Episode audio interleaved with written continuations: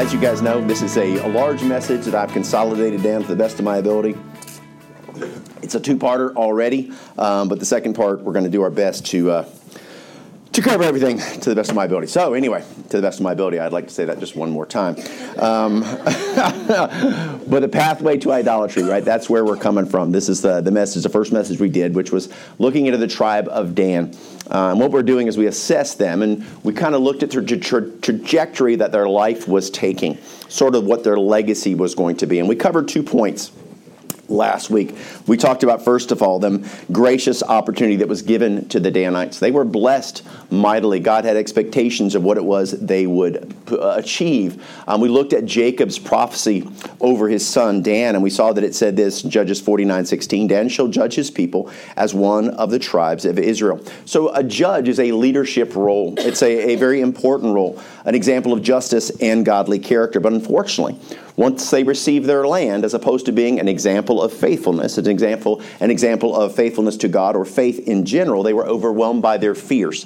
They allowed the fears of the, of the, of the residents that lived there, the pagan population, to overcome them. And ultimately, what happened was they failed in their uh, desire or to their, their role to fulfill what God had given them. They were to come in, they were supposed to conquer and control it. But what they ended up doing is actually making concession. They made an agreement with the pagan people that were there and literally decided to take what God had given specifically for them and they decided they would share it with God's enemies. This was not God's plan. And then, following their un, um, undesirable or unfaithful decision, because of the decision that they made, it then made the land that they had undesirable to them, and they became dissatisfied. And so they looked at where they were, and they said, you know what, as opposed to fighting for what God has given us, what we will do is we will clearly look for uh, something else. Look for something new, because this is not good enough. Now, again, this was of their own making. Remember, God had given exactly what they were supposed to have. If they'd have done exactly what God said, He said He would deliver the land to them. They did not receive it because they did not follow Him, and now they want to complain about their circumstance. Anybody can relate to this, right? There are times, sometimes we'll make our bed, and then when we're sitting in it, we're like, this bed's terrible. But unfortunately, we're the ones that made the bed. We're the ones that put ourselves in that situation. And what finds is sometimes God has us in situations for a purpose right? Ultimately, what does God want us to do? He wants us to fight for what is right. And what you have to realize is what is right is always what is godly. They were in a place where they could make it godly, and yet they chose something that was outside of God's will. They set their sights on land on the other side of the Jordan, and we know the picture in the Canaanite. Canaan was the promised land that was on the on the west of the Jordan that represented God's will. East of the Jordan represented outside of God's will. So they set their sights on a place outside of God's will. And we know during this time the people were in a place where they were they were all desiring Israel as a whole was desiring what was right in their own eyes. They weren't accountable to God. They weren't walking with God. They didn't have any kind of leadership. They basically were all just kind of ruling themselves based upon their lusts and their desires. So what we saw was at that place where they were, this is when the temptation came. Because as they're going to look for something new, they go off and they find this guy named Micah. Micah is an idolater who lives in Ephraim. And Micah's obviously a pretty crafty fellow because he had made himself a really cool uh, graven image. He had made himself a statue. And he had found and recruited this young man to come in and be his priest. He wanted to have somebody to have, uh, to, he wanted to have a connection with God but a God of his own making, right? He wanted a God that fit his lifestyle as opposed to uh, uh, uh, uh, shaping his lifestyle to fit what God had intended for him. So we saw this idolatrous man, Micah, who had everything in place and all the things that he wanted. And then what happened was the Danites, as they came through, they stopped. I don't know if he had a Motel 6 or what was going on, but Micah had something where people were staying with him. And when they came and stayed, they were like, dude, check it out. That's a sweet little joint over there. They got that priest over there. He's got an ephod on, and check out that. So what they were like, they said, you know what? At this point in time, we don't have any indicators that the Danites were involved in in idolatry necessarily. But what we do know now is that this temptation is placed before them because as they're going to this new land and they're worried about what's going to come, there's only five of these men, they're just spies. They say, well, let's just check with the, the priest and see what he says. Because, you know, we're getting ready to do something that's could be a little sketchy. So let's get some advice. We want God on our side. So they go and they say, "Hey, will you talk to your God and will you give us your advice?" And he says, "Hey, listen, you got what you guys are doing. God's all about it." So what happens is they receive and they hear to be outside of God's will is actually okay, and God's good with it. And so now this form of influence that they have in their life is unfortunately not godly. It is actually uh, it's pagan. And we discuss the fact that what happens many times in life is the fact that many times we search for people that will affirm what we want right? People go and they look for churches. They look for places where they can go, and you know? And they will have men or women of God that will affirm the path that they're already on. Like they're in a relationship with someone and they're they're living in fornication or they're involved in things they shouldn't be involved in, and the person just goes, you know what? God loves you just exactly as you are. Just keep doing what you're doing, and you know what? Make sure you pay your tithes, and we'll just keep on rolling, right? We'll just everything's good. And so what we have is we have, unfortunately, a religious environment that unfortunately feeds into the carnality of Christians, that it's not about addressing the issues of the heart. It's not about using the Bible as a reflector of our morality. It's about simply affirming where people are. It's a humanistic perception or humanistic reality that that's unfortunately taken hold of the church in this age. We call it the Laodicean church age because that's the way God defines it in the book of Revelation. And this would be the Laodicean church age. That does not mean that you and I have to be Laodiceans in this time we can recognize where we are and we can choose to do what is what is right. So the Danites unfortunately fall prey to this temptation and they put their faith and trust in that situation or that or that priest. And what we found is the fact that as we're traveling down this pathway to idolatry, well first of all there was the aspect of God given a gracious gift, but then that temptation came. And then what now is we're going to do today is we're going to look at the next two points. The next two points are this, pointing to the fact that Bottom line is, where am I? Here we go. A gracious opportunity given, then temptations presented, and then we see this. We'll see a lustful desire fulfilled and an identity lost in our message this morning. And what we've got to be cautious of and careful of is the fact that this battle that, that's taking place with them, we've got to be mindful of the fact that the things we see in these individuals, though these are thousands of years ago, they are still just people. They're human beings with the same desires and hopes and dreams and challenges that you and I face today. Though their environment was different, though the time was different, ultimately they're just human beings dealing with with their flesh. And you and I every day, guess what? We're in the same the same situation. So as we talk about the idolatrous aspect of this, and it's very grand and the stories are kind of big, what you need to realize is also many times talking about the human heart.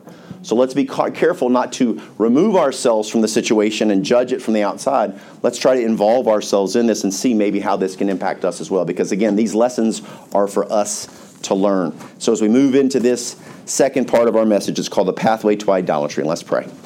Lord, thank you for this time that we get to spend in your word. And Lord, you know that I've prayed diligently, Lord. I've studied and I've read and I have, uh, Lord, consolidated and shortened and, and uh, all that's gone on to this week. Uh, Lord, thank you for what you've shown me. I am confident that you've spoken to me, Lord, and I am asking you that, Lord, now you would just uh, speak through me, that, Lord, I would not get in the way. Uh, the only hindrance to this message can be me. So, Lord, I do pray that you'd help me to get out of the way. That, Father, you might do great and mighty things in our hearts and in our lives. Lord, let your word speak to our hearts. In Jesus' name, amen. All right, Joshua 10 or Joshua 19 verses 40 through 48. Just reviewing, um, there'll be a map on the screen. You don't have it on your, and we're just basically looking at the parameters of their property. And says the seventh lot came out for the tribe of the children of Dan according to their families, and the coast of their inheritance was Zorah and Eshtaol and, and Ir Shemesh and Shalabem and Ajalon and Esh, uh, probably if you went back and recorded and listened to the way I used, the way I said the, the, the names last week, they'd be completely different. But I'm doing my best. And Elon and Timnathah and Ekron and Elkatah and Gibbethon and Baalath and Jehud and Benabarak and Gath Rimmon and Mejarkon and Rakon um, with the border before Japho.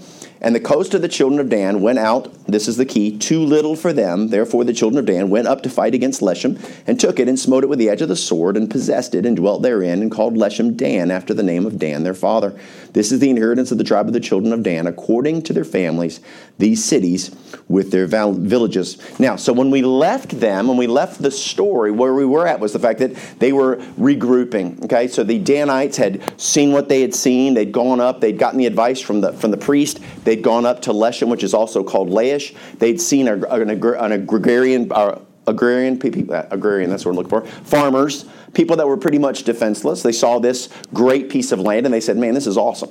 So they have headed back now to go back to the main people back in Dan and they've told them, listen, this is amazing. Not only we found an amazing place, but we also, we got some really good advice on the way up there. So let's put together an army. So they gather about 600 men and those men are all armed. They're men of, of valor. And now they've now going to head back up into that same place. So as they head back to Bashan, now remember, they know that this is outside of God's will. They know that God's intention was for them to be in Canaan, and yet this is outside of Canaan. So they would have relayed this to those 600 men, and those 600 men are signing off by agreeing to go fight. So the rest of the Danites are coming online. So we see this, even though they know it's outside of God's will, they're willing to do it. Now, what's also interesting, I did not mention this last week, is the precedence. No, Siri, you cannot help. Um, but the precedence that was actually established back with Reuben, Gad, and the half tribe of Manasseh. Okay, so recognize they were outside of God's will.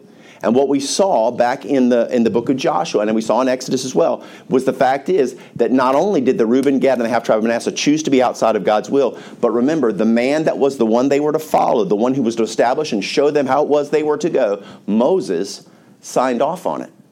So he agreed with those two and a half tribes that what they were doing was okay in God's eyes. Okay? He said, hey, listen, and again, it was always from Moses, it wasn't from God, but he signed off on it. So there was a precedence that was established that the Danites could look at and go, this is outside of God's will, but I mean, hey, I mean, Reuben and Gad and half tribe of Manasseh are outside. And Moses signed off on that, so why wouldn't Moses sign off on this? So the priest can't be far off. Of course, this is God's will. Look, we're doing the right thing. And so what we think is so many times we lose sight of the choices that we make because we think that they're just in a bubble, and it's not. Reuben, Gad, and the half tribe of Manasseh were not thinking about the Danites. They weren't thinking about the Israelites. They weren't thinking about the long term impact of their, of their rebellious choice. They were thinking of themselves. And see, when you and I live in a bubble and we think that my choice doesn't make any difference, we've got to remember that it does always make a difference. There are ripples of impact based upon the choices that we make. And when we step outside of God's will and we do things that are not right, though we think it's in a bubble and it's only about us because we're selfish by nature and we think that's the way the world works, that's not how it works. Our choices impact the people around us. And you know what? Sometimes generationally.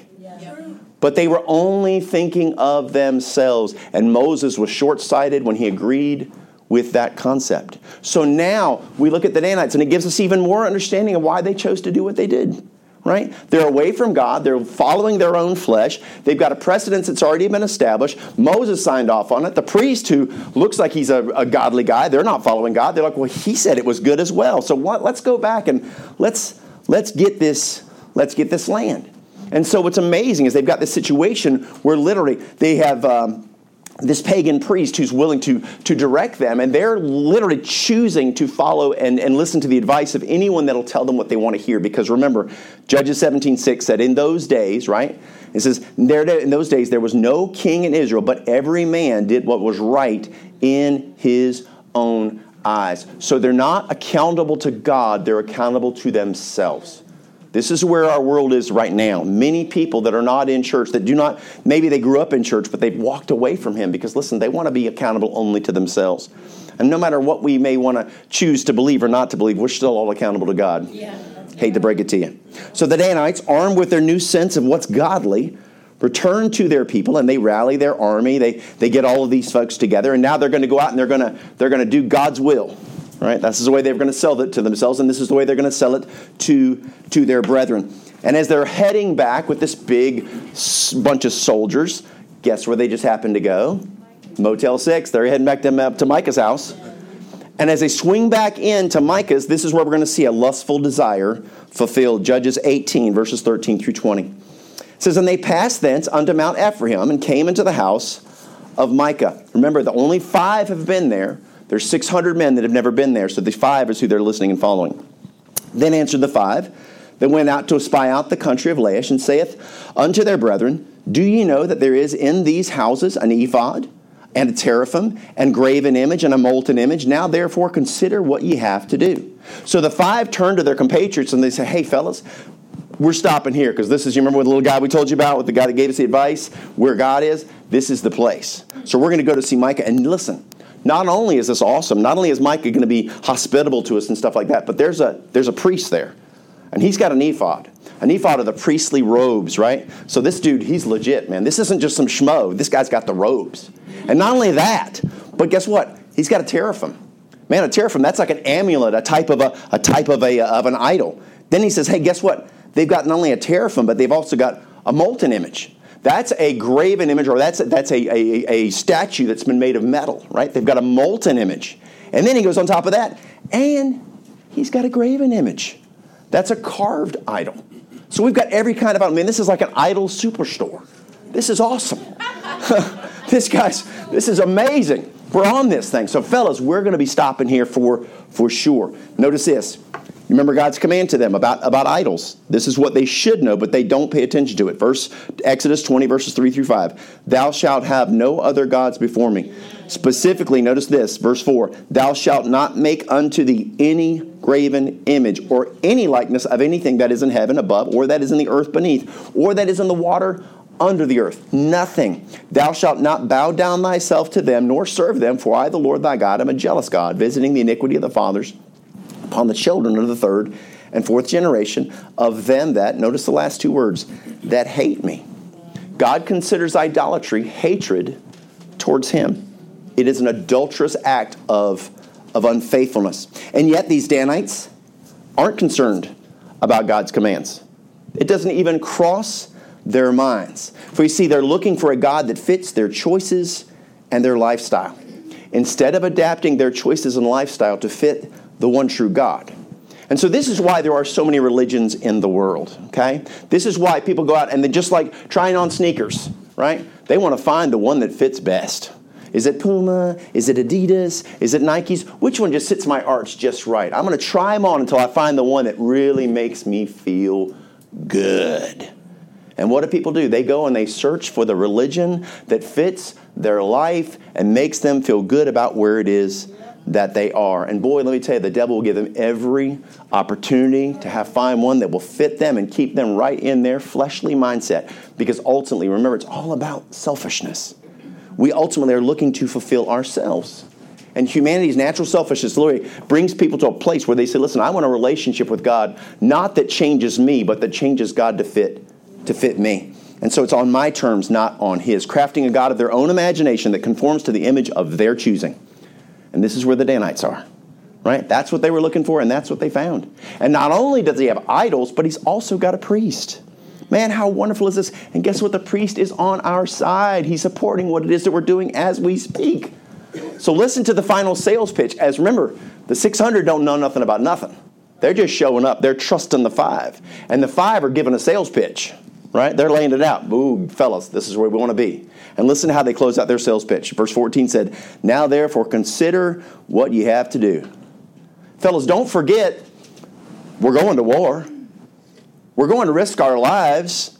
If there's ever a time when we need God on our side, this is the time. And I'm telling you, this is the place we need to be. And so what happens is these men are selling false religion to their brethren. They're deceived and they are deceiving because the 600 don't have anybody to listen to except for these men. Notice 2 Timothy 3:13 says this, "But evil men and seducers shall wax worse and worse, speaking of the coming where we are in our world today, deceiving and being deceived." These men have bought into the fact that this idolatry is proper and it's the best path for them to follow, and they've sold it to those 600, and guess what? Those 600 are going to buy into it. Recognize this. This is why knowledge and practical application of Scripture is so important. This is why you need to not, not, only know the Word of God, but know how to apply the Word of God. Because if you do not understand it, listen, what will happen is you'll be deceived. And so God gives us knowledge of the Word of God, not only to empower us to individually protect our own hearts, but listen, to help other people. We're supposed to be a voice of truth. How do you overcome a lie? With the truth. But sadly, the 600 only have deceivers to listen to. Verse 15 says this and they turned thitherward and came to the house of the young man, the Levite, even unto the house of Micah, and saluted him. Hey, Micah, how are you? And the 600 men, appointed with their weapons of war, which were of the children of Dan, stood by the entering of the gate. So now Micah looks out and he's like, whoa, whoa there was just five of you, but there's six, 600. Those guys have swords and golly, what is going on? And they're standing outside. And notice this Verse 17 And the five men that went to spy out the land that went up and came in hither and took the graven image and the ephod and the teraphim and the molten image and the priest in the entering of the gate with the 600 men that were appointed with weapons of war. So they go, Hey, come on outside. Okay? And these went into Micah's house and fetched the carved image and ephod and the teraphim and the molten image. Then said the priest unto them, What do ye? The priest is like, uh, uh, Fellas, what's, go- what's going on? Uh, this, is, this is my joint. I, this, I, I'm Micah's guy, right? And so the five lead the priest out, and they have a little, a little explanation to him. Notice this. They say, verse 19. And they said unto him, Hold thy peace, lay thine hand upon thy mouth. Shh, shh, shh. It's not time to talk, priest. Keep your, keep your mouth shut. And go with us. And says, And be to us a father and a priest. Listen to this. Is it better for thee to be a priest unto the house of one man, or that thou be a priest unto a tribe and a family in Israel? What, you're going to have this little church? Dude, we're talking mega church, bub. Aren't you ready to step it up? It's time to get some authority. Oh, this sounds amazing. And what does the priest say? And the priest's heart was glad. He took up the ephod and the teraphim, the graven image, and went in the midst of the people. Hey, fellas, I'm in you. I'm in with you guys. Let's go. Right? And while they're marching away, Micah with the priests and all of these things, and they've got all the all the stuff. Micah gets notification of what's going on. He sees them all walking off, and he recognizes that the priest is gone. And the guy's like, "Hey, they're taking the graven image. They're taking the priest." And he's like, "What?" So he goes running out there to stop him. chases down this giant horde of men, and as he walks up, and I'm imagining panting and puffing. Verse 20, they, they turn and they go, "What's your problem, buddy?" And this is what he says. And he said, "Ye have taken away my gods which I made, and the priest, and ye are gone away. And what have I more?" And what is this that they say unto me? What aileth thee? Why do you think I'm upset? Verse 25 And the children of Dan said unto him, Let not thy voice be heard among us, lest angry fellows, these men I'm standing with, run upon thee and thou lose thy life with the lives of thy household. Mike, if you know what's good for you, you need to shut your mouth. You need to turn around, you need to walk away. Because guess what? Your life is this close to being taken. You need to walk away. And sure enough, he does. He turns and he walks away with his head down. Verse 26. And the children of Dan went their way, and even and when Micah saw that they were too strong for him, he turned and went back into his house. And they took the things which Micah had made, and the priests which he had, and came into the Laish, that place Leshem and Laish, and unto a people that were a quiet and secure, and they smote them with the edge of the sword, and burnt the city with fire. They come in and slaughter everybody, basically making human sacrifices to their new religion. Verse 28 And there was no deliverer, because it was far from Zidon, and they had no business in any man. And it says, And it was in the valley that lieth by Beth, Betharoth, and they built a city and dwelt therein. And they called the name of the city Dan, after the name of Dan, their father, who was born unto Israel. Howbeit the name of the city was Laish at the first. And the children of Dan set up the graven image. Boy, oh boy, this is our new identity. And Jonathan, the son of Gershom, the son of Manasseh, he and his sons were priests to the tribe of Dan until the day of the captivity of the land. And so, boy, they've decided who it is they're going to be. They've created their new identity, and they're all they're all in. And it would be during these times of captivities that God would start to raise up Israelites. He would start to bring up people that were to bring their people to freedom. And there would be specific judges that God would use. Now, there was one that was very, perhaps the most famous or perhaps most infamous of the judges, and his name was Samson. And this brings us to our, our fourth point, which is this an identity lost. Do you remember what Jacob said about Dan? Okay, remember this? He said in Genesis 49 16, Dan shall judge his people as one of the tribes of Israel. Samson is the realization of that. Samson was a judge. He was the last judge that Israel actually would have. And then Jacob said this also, continuation, recognize the first one is a statement of what God's expectation is, but this is kind of an evidence of what would happen in verse 17. Dan shall be a serpent by the way, an adder in the path that biteth the horse heels, so that his rider shall fall backward. So, pointing to a destructive impact that Dan would ultimately have in the future, a poisoning that would cause men to fall back. Interestingly enough, when we look into Samson's story, what do we see? Very similar to the Danites. We saw a gracious, blessing given to him. He was given supernatural strength, man. He was made like no other man and given a mandate to free his people. But then temptation presented itself. And it came in the form of an idol, which was women. And there was one specific woman who was seductive and deceptive, and her name was Delilah. And boy, she had his heart. And his job and role that God had given him was set aside so that he could fill his lustful desires. Do you see the pattern the same thing with the Danites, the same thing happening with them. Samson would fall prey to the deceitful seduction, foregoing his godly calling to pursue his own lustful desires. And because of his failure and ultimate destruction, Israel's last judge would die, having never fulfilled what it was that God had called him to do. And wouldn't be for until David would take the throne some 70 years later that what would happen is that the turmoil that was taking place where Israel was just always just caught up in all of this stuff, it started to actually come together. And then when David became king and they solidified as one body, then for about 10 years, they flourished until, until David got caught up and he lost sight of his role and he fell prey to an idol, an idol, which was a woman by the name of Bathsheba. And his choice that he made would cause him and cause the ultimately Israel to be broken. Solomon, who would be the son of Bathsheba and David, would take the role as king. And for, for a period of time, he would unite Israel. But then what would happen is he would get his eyes and his heart would be captured by idolatry through the women that he gave his heart to, and they took a downward slide, and he started to abuse the people. And then he had a son named Rehoboam, and Rehoboam took on his role as king. And at this point in time, Israel is really, really, really struggling. The taxes have been incredibly high. The, the just the, there's been a, just a heavy hand on the people, and the people are miserable. And Rehoboam goes to, to the group of the men, his elders, and he says, Hey, give me some advice. What should I do? And he said, They say, Hey, you know what you should do? Let up on the people a little bit. You know, they're all, it's really, really a tense time right now. You need to let up. And he's like, okay. And then he goes to the younger men and he says, what do you think I should do, fellas? And they go, you know what? You need to put the screws on these people, really bear down on them, show them who's boss. And he's like, yeah, that's what I'm going to do. And that pressure causes Israel to, bam, to break. Judah, two tribes go to the south.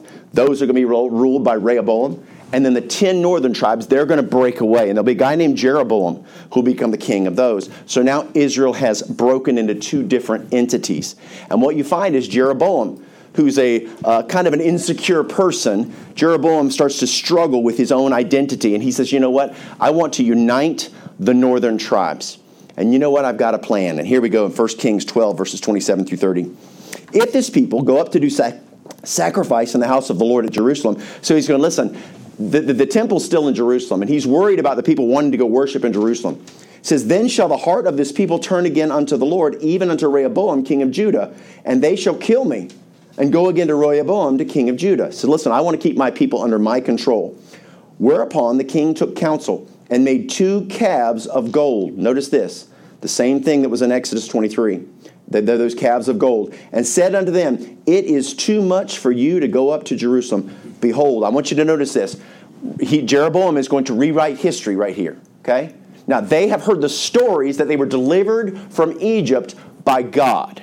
Notice what he says Behold thy gods, O Israel, which brought thee up out of the land of Egypt. I know you've heard the stories that it was, that it was God. It was actually these golden calves. This is what delivered us. So I'm going to rewrite history. The same thing's going on in our country right now. Yeah. Right? Verse 29. And he set the one in Bethel, which is down south, and he put and he, and he says, and the other put he in Dan. Of all places to choose, some place who's already established for idolatry. And this thing became a sin, for the people went to worship before the one, even unto Dan. You see, the Danites never gave up on their idolatrous ways. And because of the spirit of rebellion that was there, Jeroboam knew exactly where one of those golden calves needed to go. He said, Listen, man, they're already prepped and ready. And I told you last week that the decisions that they made, that they made would long term have a far reaching implication for all of Israel. Now, certainly we can see that to be true even today, because I can tell you right now, Israel is reeling and in the war that they're in because of the decisions that were made way back then. The principle of sowing and reaping. Galatians chapter 6, verse 7 Be not deceived, right? God is not mocked. For whatsoever man soweth, that shall he also reap. This is the reality. And so what we find is the fact that here we have this these Danites, right? They're reaping. They're going to reap the wickedness that they have sown. And you see during the tribulation, God will send a special group of Jewish followers. He's going to send these people to go bring the gospel to the world.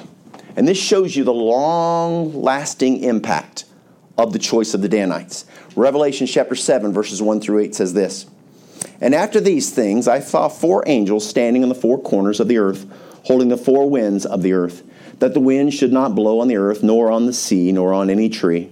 And I saw another angel ascending from the east having the seal of the living God, and he cried with a loud voice to the four angels to whom it was given to hurt the earth and the sea, saying, Hurt not the earth, neither the sea nor the trees, till we have sealed the servants of our God in their foreheads. And I heard the number of them which were sealed, and there were sealed 144 140 and 4,000 of all the tribes of the children of Israel. I want you to pay attention to the wording. This says here that these people that are going to be sealed, these 144,000, they are servants of God, and it says that they are of all the tribes of the children of Israel. Now let's read them. Of the tribe of Judah, were sealed 12,000. Of the tribe of Reuben, were sealed 12,000. Of the tribe of Gad were sealed 12,000. Of the tribe of Asher, they were sealed 12,000. Of the tribe of Nephthalim, they were sealed 12,000. Of the tribe of Manasseh, they were sealed 12,000. Of the tribe of Simeon, they were sealed 12,000. Of the tribe of Levi, were sealed 12,000. Of the tribe of Issachar, they were sealed 12,000. Of the tribe of Zebulun, they were sealed 12,000. Of the tribe of Joseph, were sealed 12,000. Of the tribe of Benjamin, were sealed 12,000. In verse 3, it said, These were the servants of God. That's how they're identified servants of God. Then verse 4, right, identified them as having come from all, notice the wording, all the tribes of the children of Israel, all that God considers to be the children of Israel. But did you notice who's not in that list? The Danites. They're not listed. So, as far as God's concerned, the servants of God, those that were taken from the, the ones that he would consider to be the children of Israel, Dan is not listed. In fact, according to God's wording, listen, they're, not, they're no longer even recognized as a part of one of the tribes. You see, the tribe's decision, tribe of Dan's decision to embrace idolatry, changed not only how God saw them, but listen, it also changed their identity with Him. Literally removing them from the family of God. Why? Why? Notice this. Let's go back to the prophecies that were made about Dan, and I'll tell you my theory.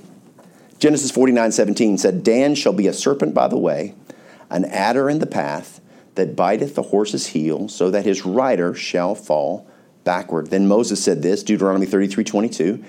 And of Dan he said, Dan is a lion's whelp, he shall leap from Bashan. So Dan is described as both a serpent and as a lion. Now, who else in Scripture is described as a serpent and as a lion? The first one we can look at is the Lord. Notice what it says here in John 3, verses 14 and 15. Jesus speaking himself, he says, And as Moses lifted up the serpent in the wilderness, even so must the Son of Man be lifted up, that whosoever believeth in him should not perish, but have eternal life. And we hear that and we go, How in the world is Jesus relating himself to a serpent. What you've got to realize is that in this moment, and just has taken place in Numbers 21, what's happened is the people have gone into rebellion, they've gone into fornication, they've done all these things they're not supposed to do, and God is bringing judgment by fiery serpents. God is going to judge. The Lord Jesus Christ is the judge of this world. He's bringing judgment in that moment, but in the same moment, a fiery serpent is made and held up on a stick, and that by looking at the serpent and putting faith in that, that would be the Redeemer. So what's pictured in the serpent is the judge is also the redeemer. Yeah. Right? That's how he's pictured. And then we look here. Jesus not only representing, representing himself as a serpent, but notice Revelations 5 5 says this And one of the elders saith unto me, Weep not, behold, the lion of the tribe of Judah, the root of David, Jesus Christ, hath prevailed to open the book and to loose the seven seals thereof. And so here in, in Revelation chapter 5, Jesus is described as a lion. Okay? So now we have an example where we see Dan described as a lion, a lion's whelp specifically, and we also see him described as a serpent that would cause men to, to fall back. So we see a parallel between Dan and Jesus. And then there's one more notable individual that I think you guys can probably guess that's also described as a serpent and as, as a lion. Satan throughout Scripture is described as a serpent, and then we also see him described as a lion. One of the most notable ones that we use on a regular basis is in 1 Peter 5 8. The Bible says, Be sober, be vigilant, because your adversary, the devil, as a roaring lion, walketh about, seeking whom he may devour. And there are lots of interesting references in Scripture, and that's the thing I had to cut down a lot of stuff. But is there's a portion in Ezekiel chapter 19, And what's interesting in Ezekiel 19 is there's a, there's a, it talks about it talks about Israel, and it's really it's a lamentation of Israel. It's kind of talking about the sadness, the brokenness of Israel, where Israel has fallen into idolatry. It's become this this awful version of what it was supposed to be, and it talks about her as a lioness when it references Israel, and it talks about that lioness raising up lions' whelps, the exact same terminology for Dan, and it talks about them devouring men a destructive impact. It is talking about different kings that rose up in history, but guess what? It's also pointing to the tribulation. It's got a tribulation context, and it's pointing about a lion's whelp that would devour men. And Dan is recognized as a lion's whelp. Satan is a lion, a picture, right? A reference pointing to the tribulation. It describes wicked men that ultimately, and I believe, listen, that the tribe of Dan is going to be the origin of where the Antichrist will come from. Now, does the Bible specifically say that that's the tribe that he comes from? No. But there's a lot more indicators, and I'm going to show you a few more of those. So there will arise a man during the tribulation, and this man will come from the bloodline of Jacob. He is going to be an Israelite, he's going to be a Jew. But this man's not going to be, um, what's the word I would say, loyal to the bloodline that he comes from. His loyalty does not lie with God, his loyalty lies with the father of liars. He's going to be charismatic. He's going to be influential. And when he comes on the scene and the world is just all in such a place of chaos and brokenness, he's going to be this voice of reason. And everyone's going to look to him and go, oh, finally, finally, we have a leader we can trust. And he's going to come with, boy, a level of deceit that no one can possibly imagine. And he's going to be just the absolute perfect fit. And you know what will happen? The world will start to unite under him. And they will say, you know what we need? We need one world government. And you know what we need? We need one world finance. We can see all of this right now working in our world as we speak right now. Why do you think the idea of having digital currency works so incredibly well for the biblical message? Because guess what? Digital currency is worldwide. There are no borders, right? It all becomes one. When a one world government, a one world religion, where the whole world starts to unify around this one individual. Man, oh man, he is the perfect perfect fit. But you know what we're going to find out about him? Is he's both a serpent and he's a lion. He is a wicked, wicked man. And you know what? He is going to be the ultimate representation of idolatry. Because what he's going to do is he's going to profess himself to be the Messiah. At the three and a half year mark, he's going to walk into the city of Jerusalem. Why is Jerusalem so important? Because all of human history hinges upon that specific city. Though there may be all the people in the world will come against it, that city will still stand, and Jerusalem will be sitting right there waiting for the Antichrist comes in power. He's going to place, make that the place where he's going to sit down upon a throne, and he's going to say, Guess who I am? Boom, you've been waiting for the Messiah, and I'm here. And then once he's in place, he's going to say, You know what? And I got one more thing that I want to bring to the world a golden idol. And this idol's going to be able to talk. Well, how cool that we have now AI technology. Yep. And boy, we can bring life to most anything. Isn't it amazing how all this stuff is falling into place? Listen to this in Revelations 13, verses 15 through 18. And he, and he had power to give life unto the image of the beast, that the image of the beast should, it said, should both speak and cause that as many as would not worship the image of the beast should be killed. Verse 16 and he causeth all, both small and great, rich and poor, free and bond, to receive a mark in their right hand or in their foreheads, and that no man might buy or sell, save he that hath the mark, or the name of the beast, or the number of his name. Here is wisdom. Listen to this. Let him that hath understanding count the number of the beast, for it is the number of man. Okay, the number of man is the number six. And his number is six hundred three score and six. Six, six, six. And I'm going to just a little side note. If you take a, if you pay attention to the pride flag, have you ever counted how many colors are in the pride flag? Yes. There are six. Okay? The biblical rainbow has seven colors. Perfection. And yet, the one that you'll see always advertised has six because it is the number of a man, an adulteration of what was God's. Look, and that's exactly what this is an adulteration of God's plan of who the real Messiah was. Now, an adulteration shows up and professes himself to be that one. And so, based upon the evidence in Scripture, I believe that this man, the Antichrist, arose from the tribe of Dan. an idolatrous counterfeit of the judge of humanity. Remember, Jacob said that Dan would cause men to fall back. It is no coincidence that the Danites were called both a serpent and a lion, direct parallels to Christ and the Antichrist. And it is not random that they lost their identity as part of God's family because of their commitment to idolatry. And here comes the Antichrist with one final idol. Man, idolatry is the legacy of the tribe of Dan. Listen, idolatry, whether it is worship of something, someone, or ourselves, it is wrong, it is wicked, it is evil, and it stands in direct opposition to the worship of God. Yeah. And so, what we have to do is evaluate our hearts and lives and recognize the idols that we have. Many times, the biggest idol is the one that looks back at us in the mirror in the morning. And we worship ourselves.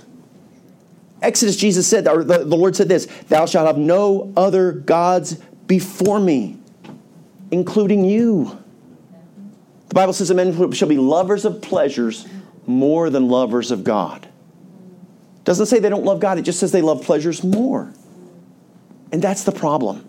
We are in a world right now that's got a hold of our hearts, and idolatry is dangled around us all day long. What will we choose to worship? Listen, idolatry is sinful, it's destructive, and its impact is far reaching.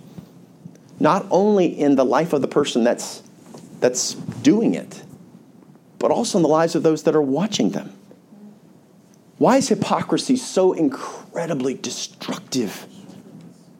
Because we're all looking for reasons to make idolatry okay in our lives. And if your life seems to be going okay and you've got some idolatry, well, just like Reuben and Gad and the half tribe of Manasseh, the Danites were like, well, look, they're doing it. They seem to be doing okay. Moses was good with them. Why not us? And it's those little areas of concession, those little things that we need not have in our lives. And what each one of those does is they draw our hearts away from the one that we're supposed to worship. And if we're not careful, it starts to build up. And eventually, guess what? Our hearts are turned away from God. Just like Solomon, who started out right, a picture of Jesus Christ for the first three and a half years. The back half of his life, guess what? Is destruction because it got a hold of his heart and it was wicked. Which do we want to be? Do we want to be one that worship, worships God and honors the Lord?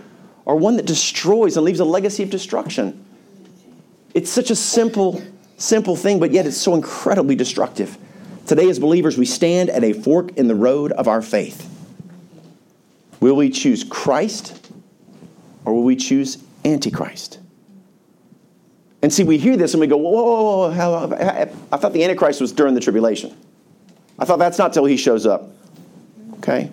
But let me tell you something the Bible tells us about our current times. 1 John 4 3. John tells us this And every spirit that confesses not that Jesus Christ is come in the flesh is not of God. Notice the wording. And this is that spirit of Antichrist. Okay, this is the first century, guys, yeah. thousands of years ago, whereof ye have heard that it should come, and even now already is it in the world. Yeah. The spirit of Antichrist is actively working as we speak. Mm-hmm. And every single day, he's trying to get us to choose him over God. Temptation, temptation to sinfulness. Listen, this is idolatry, and it's rampant in our world today. It's the battle between the flesh and the spirit. It's the everyday struggle of denying self and putting Christ before anything else.